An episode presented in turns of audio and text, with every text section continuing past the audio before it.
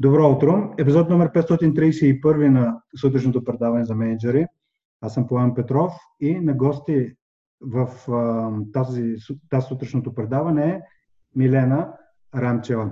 Тя ще се представи след малко. За слушателите, а вече и за зрителите на подкаста, бих искал да споделя, че ще центрираме разговора около научаванията или така наречените студени душове, които моите гости са получавали в кариерата си, които обаче са имали здравословен ефект, а не са довели до настинка. Тоест, действително позитивните а, и преломни трудни моменти в цялата кариера. И казвайки това, казвам добро утро и добре дошла на Милена. Добро утро, Пламене и здравей на всички слушатели на, на, на, на подкаста. А, много ти благодаря за поканата да бъда част от а, твоите предавания, които са изключително полезни, включително и аз с удоволствие ги слушам. А, казвам се Милена Рамчева и всъщност в момента съм управител на фирма Метрика, която се занимава с изнесени кол-центъри и логистични услуги. Всъщност, моята кариера започва по един по-различен начин. Аз съм бакалавър по счетоводство и контрол, след това съм магистър по маркетинг. Много се извинявам, ако се чува. Ето за слушателите на, наши, на, на подкаста да кажа, че докато си говорим по Zoom, Skype също работи, така че да. това е част от реалността. Да, а каза, счетоводство и контрол, всъщност тук имам още едно интересно съвпадение, защото и аз първата ми специалност в университета беше счетоводство и контрол, но нека да продължим. Да, счетоводство и контрол, след това продължих с, с маркетинг. За мен маркетинга винаги е бил маркетинг, който се води от, от цифрите.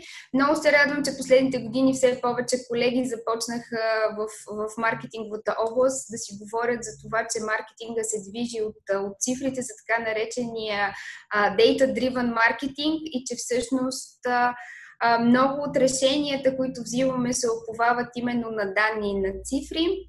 И а, в, а, в последствие през маркетинга стигнах а, до нивото на, на менеджер. Въпросът е, че през годините съм сменяла различни позиции в, в различни компании. Имала съм удоволствието да бъда маркетинг консултант на една руска компания за азиатския пазар, което всъщност ми даде страшно много и като опит, и като знание, и като умение, и като а, друг поглед и мироглед а, а, към, към света и към маркетинга като цяло. И от а, три години и половина. Всъщност съм управител на Метрика, която е компания, която всеки ден се бори да, да може да, да даде на своите клиенти а, нови услуги и да запълва нови ниши, които те първа се развиват. Изключително актуално е а, онлайн търговията, която и в последно време бележи сериозни ръстове и те първа се очаква да се развива с все по-големи темпове. Добре, малко по-късно ще поговорим за метрика, за самия бизнес, кои са типичните ви клиенти, какво получават и какво е портфолиото от услуги. Но нека да стартираме традиционно с студените душове. Кои, а, независимо дали са по-рано в кариерата или по-скорошни, кои са тези студени душове, които от дистанцията на времето са оказали положително въздействие върху мирогледа и начин по който гледаш на работа? А, за мен студентните душове ги пускаме тогава, когато си позволяваме да, да рискуваме и да не се страхуваме толкова много. Аз обикновенно си мисля, че съм от хората, които а, постъпват доста плахо и винаги си премерват действията, но честно казано, като се замисля, особено след твоята покана за участие в този подкаст, се замислих, че всъщност много пъти съм си пускала студените душове сама. А, още в началото на кариерата си, когато ми предложиха да стана главен счетоводител, аз обикновено разсъждавам и казвам защо пък не, какво му е толкова сложното. И всъщност се хвърлям в а, дълбоките води или може би пускам студения душ много силно и тогава научавам а, страшно много уроци. А, това беше, може би, първата, първата крачка беше някъде две или три години след като бях завършила университета, дойде, а, дойде това предложение и аз го приех и си казах защо пък не. Това беше момент, в който научих, че нещата на менеджерските позиции не се случват толкова лесно и не е и, и не е това, което изглежда. Че всъщност менеджерите не са хора, които седат и просто ти казват какво да направиш и ти дават заповеди, а по-скоро трябва да те водят и да те ръководят и да ти показват какво трябва да направиш и че никак не е лесно да седиш на това място, защото има много повече отговорности, отколкото са ползите, които извличаш от, от другата страна, пък тези отговорности не са никак лесни да се носят в крайна сметка. Да, аз си, си мисля, че една основна тема, която, за която те първа, аз самия така, ще разсъждавам повече, може би ще бъде е, повод за някой нов подкаст, е това е, създаването и използването на нагласта за непрекъснато учене в движение. Тоест това, което ти сподели, нали, първо казвам да, гоен счетоводител, едва след това намирам начин точно как да се случи и това учене в движение, благодарение на него всъщност човек най-качествено. Тогава всъщност настройката и съзнанието се, се фокусира само върху нещата, които има смисъл, в ограниченото време, в което имаш, кое е най-важното, кое е най-спешното и, и как нали, да се направи баланс между спешно и важно. И качеството на ученето и на задържането на информация, мисля, че е в пъти по-високо сравнение с ученето, което е когато е студентската скамейка или когато човек прекалено, но ходи на курсове или MBA програми или каквото и да е, за да отиде на следващото ниво. Което и то си има значение, но мисля, че има драматично разминаване за качеството и скоростта на учен тогава, когато човек действително скочи първо и след това. Да, опита дава страшно много, а, но той трябва да върви заедно и с а, теоретичните познания. Аз а, след този първи студент душ, който си пуснах а, преди а, доста години, всъщност в последствие а, се опитвах а, в годините до голяма степен да си верифицирам много от тези неща, които научих чрез опита, да мога да разбера, че това е, начин, това е било правилният начин и така постъпвам и до ден днешен, когато понякога опита ми изпреварва а, знанията ми на теория, след това обаче аз правя верификация на тези знания, като продължавам да чета или да ходя на допълнителни курсове, за да разбера, че начина по който действам, всъщност някой вече го е минал този път и всъщност до, до някъде съвпадат нещата. Защото не винаги, не винаги това, което си научил по, а, чрез, чрез опита си, не си сигурен дали, дали е правилно или неправилно. Въпреки, че то в менеджмент е ясно, че няма правилно или неправилно, има различни пътища, по които може да минем, за да стигнем от точка А до точка Б. Няма, няма грешно. Всичко е, всичко е вярно, стига накрая да, да има резултат, който си постигнал. Но, но все пак много пъти си казвам, нали, въпреки, въпреки първия път, в който си казах защо пък не, след това отново съм го казвала много пъти защо пък не. И продължавам да го казвам по същия начин и да продължавам а, да, да уча чрез опита. Може би това е моят начин, който е доста интересен. Първо виждам нещата, опитвам се понякога паралелно с това да видя всъщност и на теория или други хора как разсъждават, за да мога да си верифицирам и моите действия, дали, дали са дали са в точната посока и дали биха довели до резултатите, които, които искам да постигна, целите, които си набелязвам. При теб има едно интересно съчетание на back-end и front-end. Тоест, ако, също дори ако излезна от тази по-скоро IT терминология, използваме една по-общо позната и общо приета терминология за, а, за бизнеса като за един ресторант бекенда, това, което се случва в кухнята, всъщност са финансите, счетоводството, нещата, които не са видими за клиентите, да. а това, което е м- в а, място, където всъщност хората сядат, биват посрещани, е селса и маркетинга. Така, ти си стартирала от кухнята, от бекенда, счетоводството, финансовите отчети, но сега по-голяма част от работата ти е свързана с посрещането на клиенти, т.е. в предната част на ресторанта, т.е. селс и маркетинг. Но това, което ми направи впечатление, е, че е, е, сподели за Data-Driven Marketing. А, преди няколко месеца гледах по Netflix и по-скоро започнах да гледам един а, сериал по Netflix Mad Men. А, тоест, това са нали, за начин по който се заражда, може би, съвременния маркетинг в щатите и за ролята на емоциите, по какъв начин нали, се оформят посланието. Обаче в последните 10 на година може би има една трансформация от Mad Men към Mad мен. Тоест, тук е малка игра на думите, т.е. от използването на емоциите и тестването нали, какво работи, всъщност използването на математиката, че бъдещето е в маркетинга е на метмен, т.е. на, на big data. А, би, ли, би ли разказала повече нали, в този контекст за а, метрика и по какъв начин big data или какво означава всъщност data-driven marketing? А, всъщност Data-Driven Marketing означава да базираме своите прогнози, своите кампании, които искаме да направим в последствие за привличане на, на потребителите и всъщност работа с настоящите клиенти, да ги базираме на цифрите и на данните, които вече имаме за тях.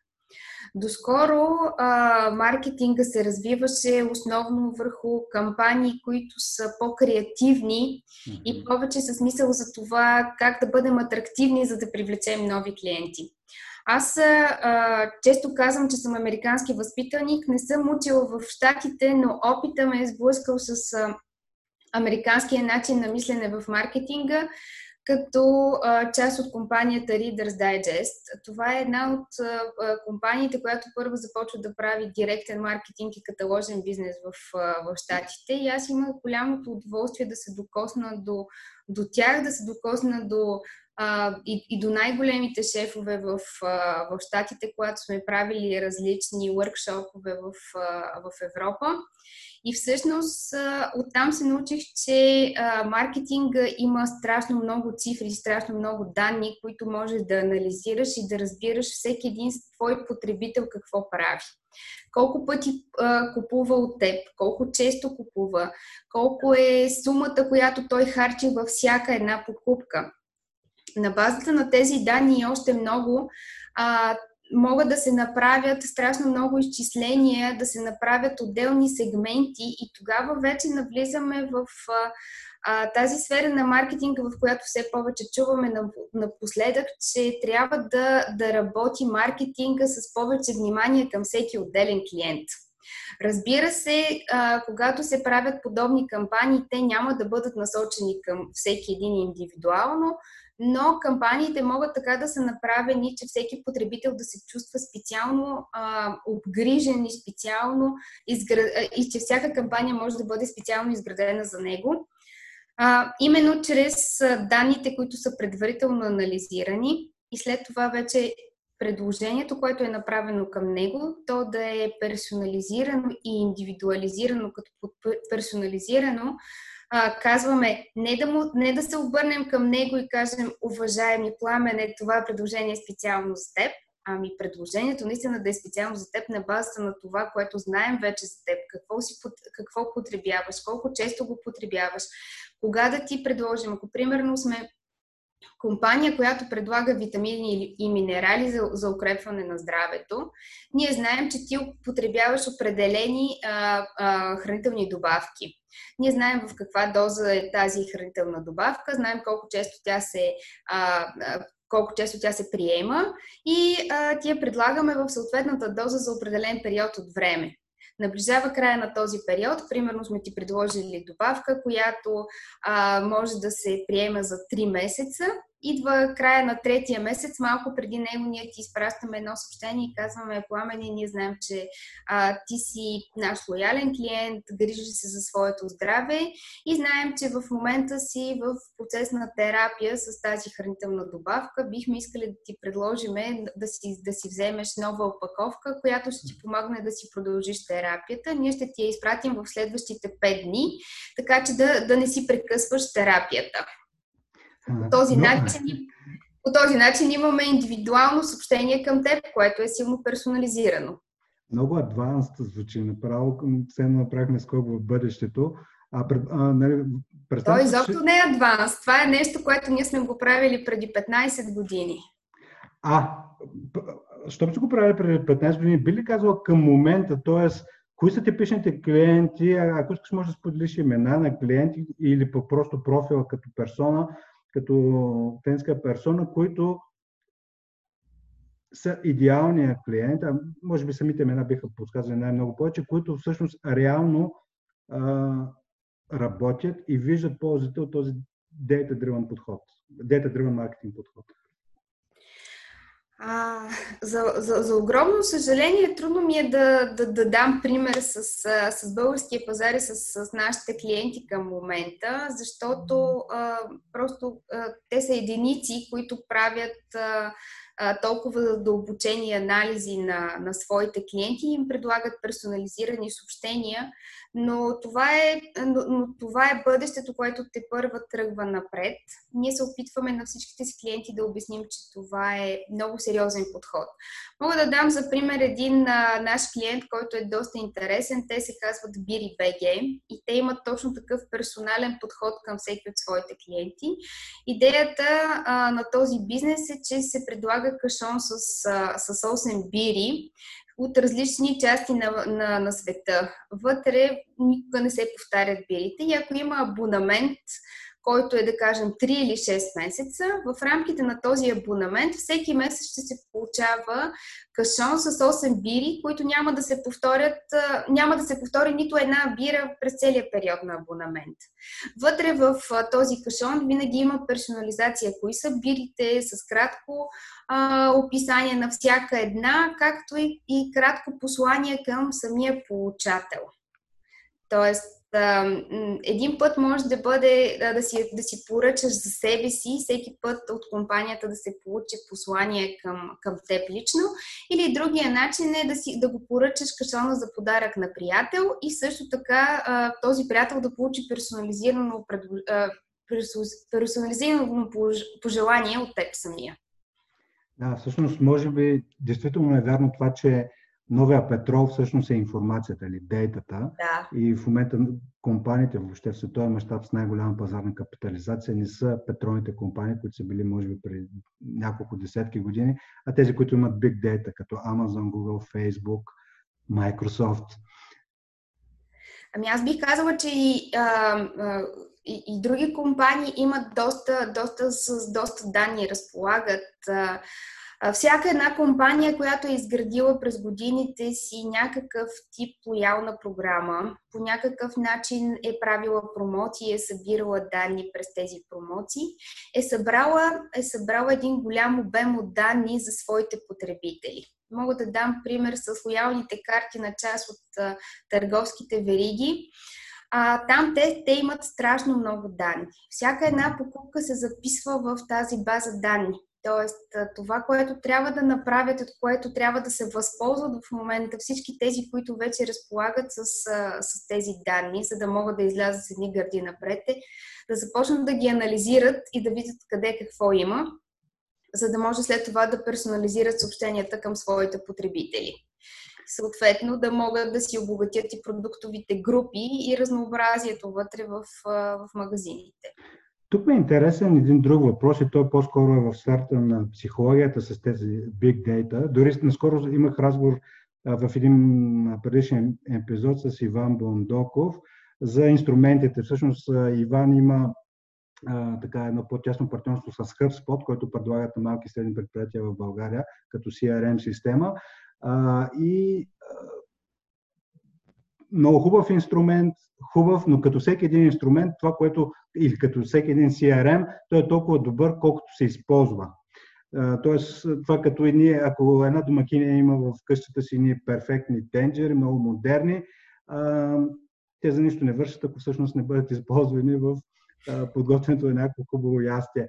И типичната, дори Иван наскоро пусна в LinkedIn една анкета за това, нали, кое спира малките а, и средни предприятия да се дигитализират и въобще да прегърнат дейтата нали, и всичките тези удобства. Интересно ми е в, в твоята работа, коя е основната преграда пред това хората, а, по-скоро клиентите, независимо тези, които и без това имат много информация, всъщност да я използват с такива компании, с такива кампании, които да са персонализирани. Коя е бариерата, която спира хората да, да използват децата, която е така иначе им седи на сървърите, а хъбят време, усилия и енергия най-вероятно с офлайн активности?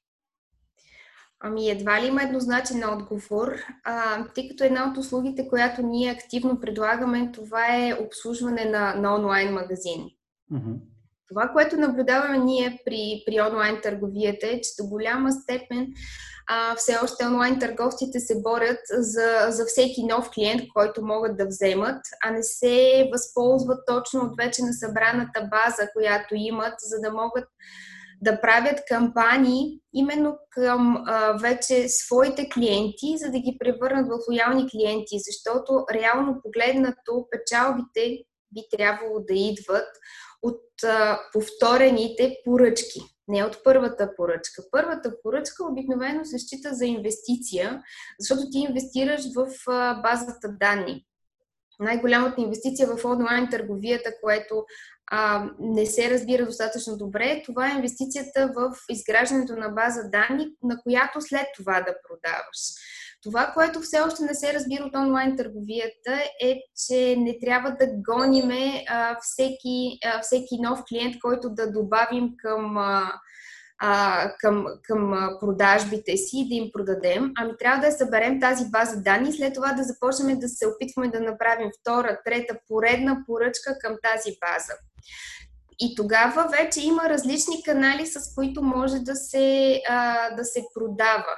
Не е само единствено онлайн, а, онлайн каналите. Онлайн каналите могат да бъдат, а, да бъдат най-различни по, по различен начин. Вече събраната база, тя може да се анализира и да се изпращат а, персонализираните съобщения по имейл, може да се използват социалните мрежи, социалните канали, може да се използват а, телефоните, може да се използват допълнителните канали за продажба, като Viber, като WhatsApp, които също дават допълнителни възможности за комуникация, като се изпращат отделно персонализирани съобщения. И тук вече, като се направи един детайлен анализ, ще се разбере, че всъщност цената на покупка, на, на цената на продажба започва да спада драстично надолу и печалбата да се увеличава, защото в момента продажбите, които се правят чрез основните канали Facebook и Google, понякога са доста скъпи.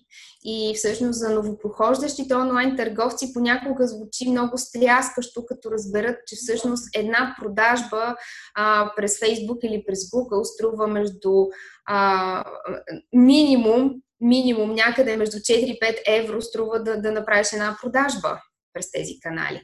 А след това вече, дори използвайки а, телемаркетинг, използвайки имейлинг, използвайки различни други канали към вече собствената ти база, тогава вече цената драстично пада надолу. Преди няколко години си спомням, че бях чел а, една статия в Harvard Business Review за това колко е по-скъпо да се реализира продажба от нов клиент в сравнение с стар. Мисля, че нещо от проекта на 4-5 пъти е по-скъпо да се придобие нов клиент, в зависимост да. от нали, индустрията и така нататък. И наобщо казано, си дам сметка, че а, нали, що се касае за продажбите, а, голяма част може, нали, ако ги разделим съвсем условно на два основни типа, че едното е нали, в, на английски терминологията сега ми идва за това, че едното е hunting и farming. тоест това иллюстрира нали, малко по-така фигуративно какво, какво се случва в продажбите. Едното е придобиването на нови клиенти, но другото е също развиването на клиентските взаимоотношения с тези клиенти, с които вече компанията има някаква история. И изначално, може би, на по-начинаещите предприемачи, продажбите се свързват с придобиването на нови клиенти и игнорирането на тези, които вече имат. А интересно ми е доколко използвате такива метрики като lifetime value в вашата работа, защото действително ако 4-5 евро за придобиването или за реализирането на една продажба е много, тя с течение на времето, ако средната продължителност на или lifetime value на или продължителността е 2, 3, 4 години, всъщност тази стойност на течение на времето би трябвало да намалява. Ами истината е, че всъщност lifetime value на един потребител не е толкова дълъг. В повечето случаи една база данни тя ерозира много по-бързо. Може би на, на годишна база а, ерозията на базата данни може да е с около 50-60%, за някои бизнеси може да е много по-висока. Затова трябва да има много добър а, план за, за, за кампаниите през цялата година, за да се знае в каква част от а, кампаниите ние ще инвестираме, т.е. колко ще вложиме в това да привлечем нови клиенти всяка година и колко ще вложим в това да задържим настоящите клиенти, за да можем да им предлагаме на тях все повече и повече било то услуги или продукти, а, няма значение, но, но цялото това нещо трябва постоянно да се, а, да, се, да, се, да се мери, да се изчислява и да се види каква е, каква е базата, до каква степен тази база ерозира, т.е. тя отпада през, през годината, но един път трябва да се правят усилия за задържането на тези клиенти и втори път трябва да се много внимателно да се менажират кампаниите, които са в инвестирането за привличане на нови клиенти. Нещо, да. което до голяма степен в момента в онлайн търговията бяга. Няма, няма толкова а, детайлност и, и толкова много анализ на, на данните. Все още го няма това нещо. А всъщност анализа от, а, при вас се случва или клиентът си анализира сам а, информацията от а, бекенда или взаимно всъщност правите анализи тогава, когато работите с онлайн магазини? А, за, момента, за момента ние все още само правим обслужването на магазините, като mm-hmm. до голяма степен ние се опитваме да ги съветваме а, а, нашите клиенти по какъв начин могат да използват това, което вече са събрали.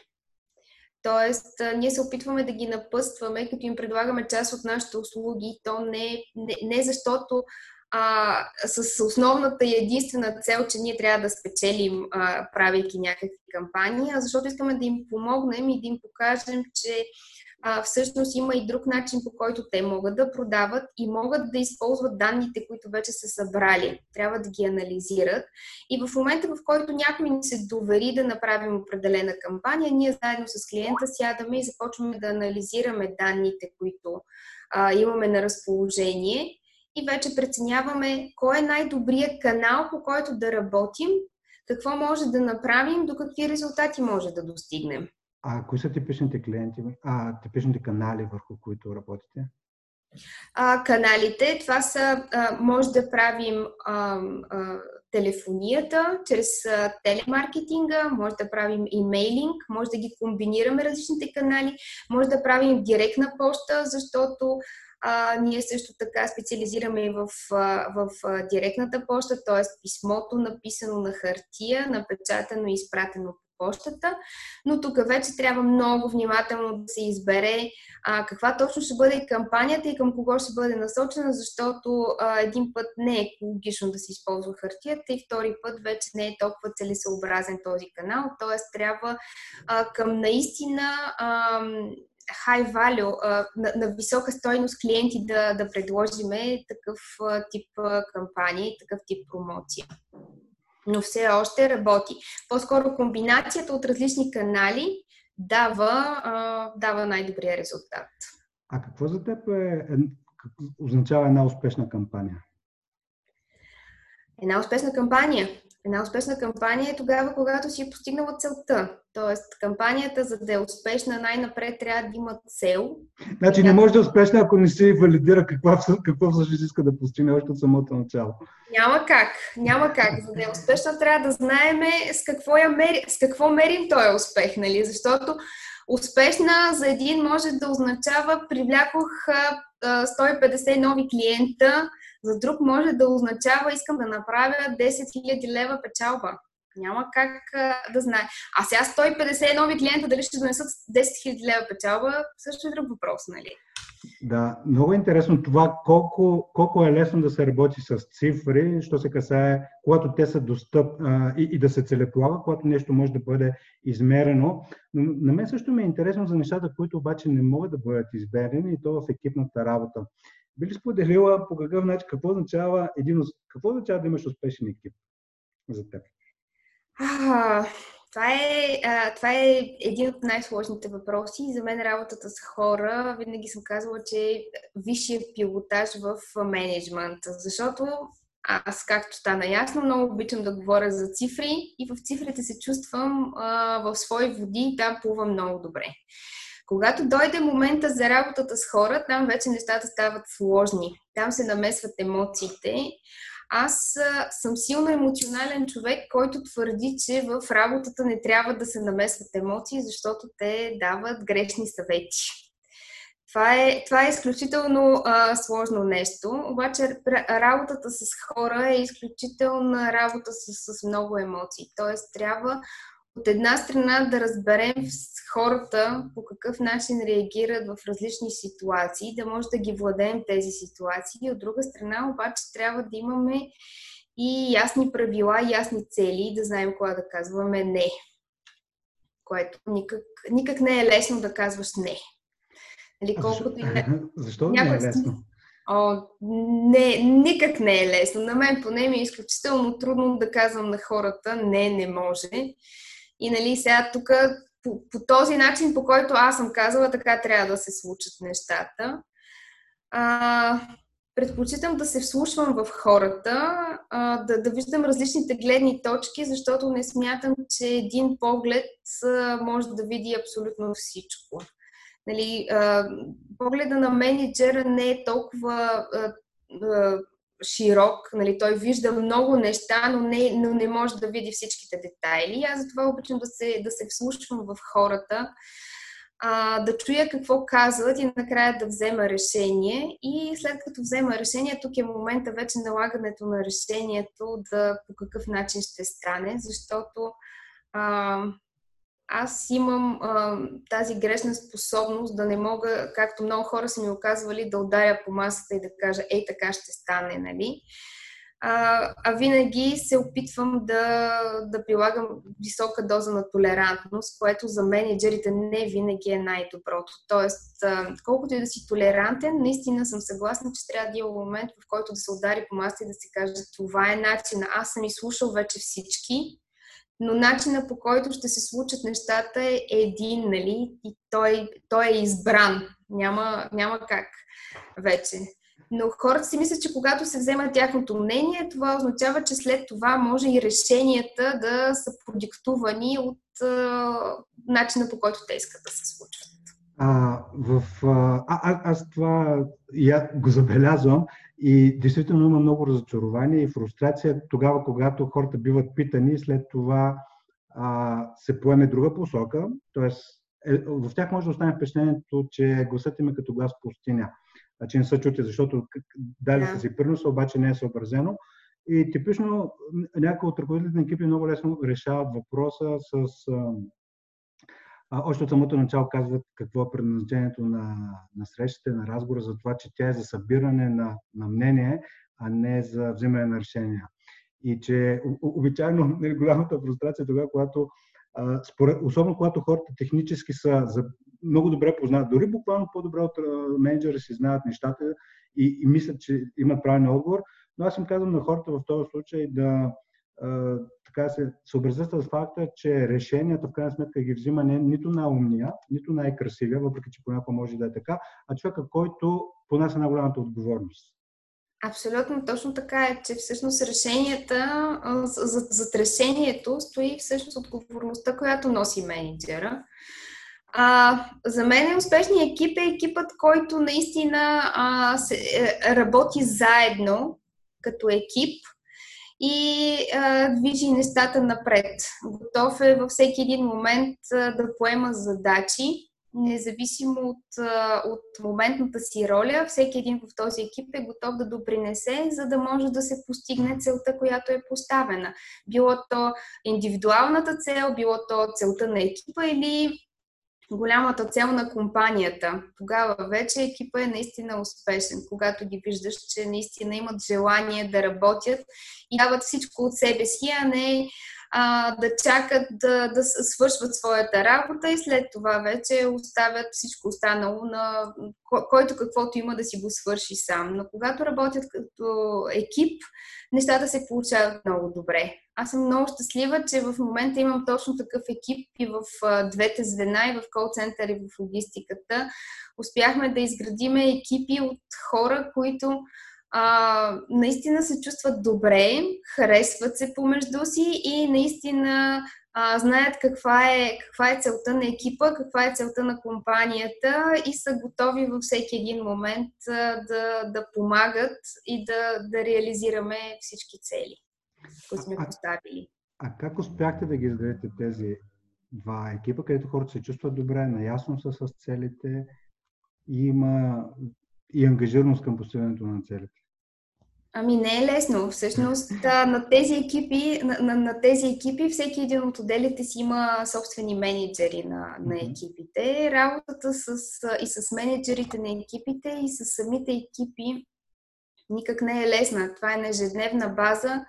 А, много разговори, много, много обучения сме правили за това всъщност какво искаме да постигнем, какви са целите, по какъв начин искаме клиентите да бъдат обслужвани, така че те да разберат нашата гледна точка и това, че за нас е най-важно клиента да остане доволен а, дори в един момент да дадем повече на клиента, отколкото той си плаща за това, което получава, ние сме готови да го дадем, за да можем а, да направим клиента наистина доволен, а не, а не просто поредния клиент. За нас е важно всеки един клиент, който е с нас, да е достатъчно дългосрочно и наистина след това да каже, това е компанията, от която останах доволен, а, бих е препоръчал и а, всъщност по този начин а, доволният клиент ти помага да растеш.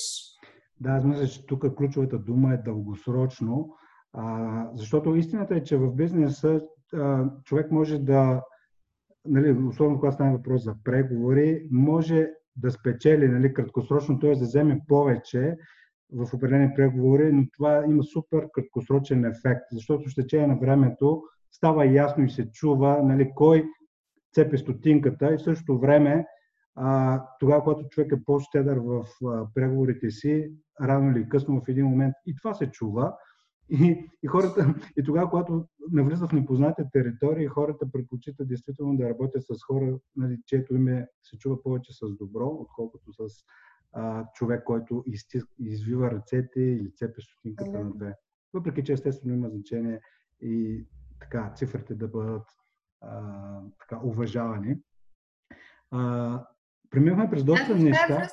В да. тази връзка само мога да направя една препратка към първата част на разговора ни, в която си говорихме за данните, че всъщност до голяма степен от консултацията, която ние даваме на нашите клиенти, тя е абсолютно безплатна. Тоест, ние в, в повечето случаи консултираме а, нашите клиенти в името на това да успеем да постигнем по-добро обслужване, по-добри кампании за тях, за да видят, че а, има и друга страна а, на, на бизнеса, която може да им донесе повече ползи.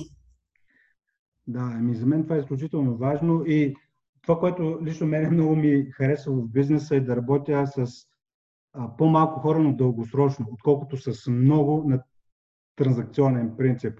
Защото а, а, наскоро си мислих и разсъждавах върху това, че а, всъщност добрите взаимоотношения са тези, които продължават дълги години. При тях нали, основното нещо, което се случва, за да има а, два бизнеса да работят заедно, е на първо място, че имат доверие. А когато има доверие, това значително увеличава скоростта на транзакциите и понякога дори не е необходимо нещата да се описват в договори и подробни, буквално с един разговор и с едно стискане на ръцете хората могат да се разберат. Обаче, ако си има доверие и са, така имат натруп, т.е. не се съмняват в добронамереността на другия човек, което абсолютно не означава, че няма да има проблеми, че няма да има разногласия, а, но фундаментът е, че няма съмнение в добронамереността на другата страна. Абсолютно. И, наближавайки финала на днешния епизод, е, е, един от типичните въпроси, с който завършваме е любими автори, книги или подкасти или въобще източници, които използваш а, назад във времето, а и все още като източници на учене и дори, може би, не само в професионалната сфера, а защо не и за личностно израстване. Тоест, ако има нещо, което е малко по-езотерично, също, също тук му е мястото. А, истината е, че за мен водещото нещо е, когато чуя дадено нещо или прочета, да си извадя онези две или три неща, които наистина на мен ще ми а, влязат в полза. Независимо дали чета книга, някакъв а, по-кратък материал, статия или а, съм на някакво събитие, аз ви, а, винаги а, се опитвам да извадя за себе си поне две или три неща, които ще ми останат за дълго време. Може би поради тази а, причина трудно помня заглавия, автори и, и имена на хора в, в много пъти от, от случаите, но винаги помня малките неща, които, а, които след това мога да, да използвам. А, мога да споделя едно нещо, което преди време бях чула от един, а, от един човек, което все още помня. Той винаги казва, а, той, той тогава ми казва, беше момент, в който се разделяхме и каза, че хората винаги се срещат поне два пъти в живота си, така че а, това е нещото, което използвам и до днес днешен и при нашите клиенти, когато се наложи поради някаква причина да се разделим а, след а, дългогодишно партньорство, казвам, нали, ние в този момент се разделяме, но винаги се случва така, че да се срещнем още веднъж, поне в, в живота. Така че рано или късно се случва. И не веднъж са случаите, в които ние сме загубили, примерно, а, клиент поради някаква независеща от нас причина и след две години отново този клиент се връща към нас.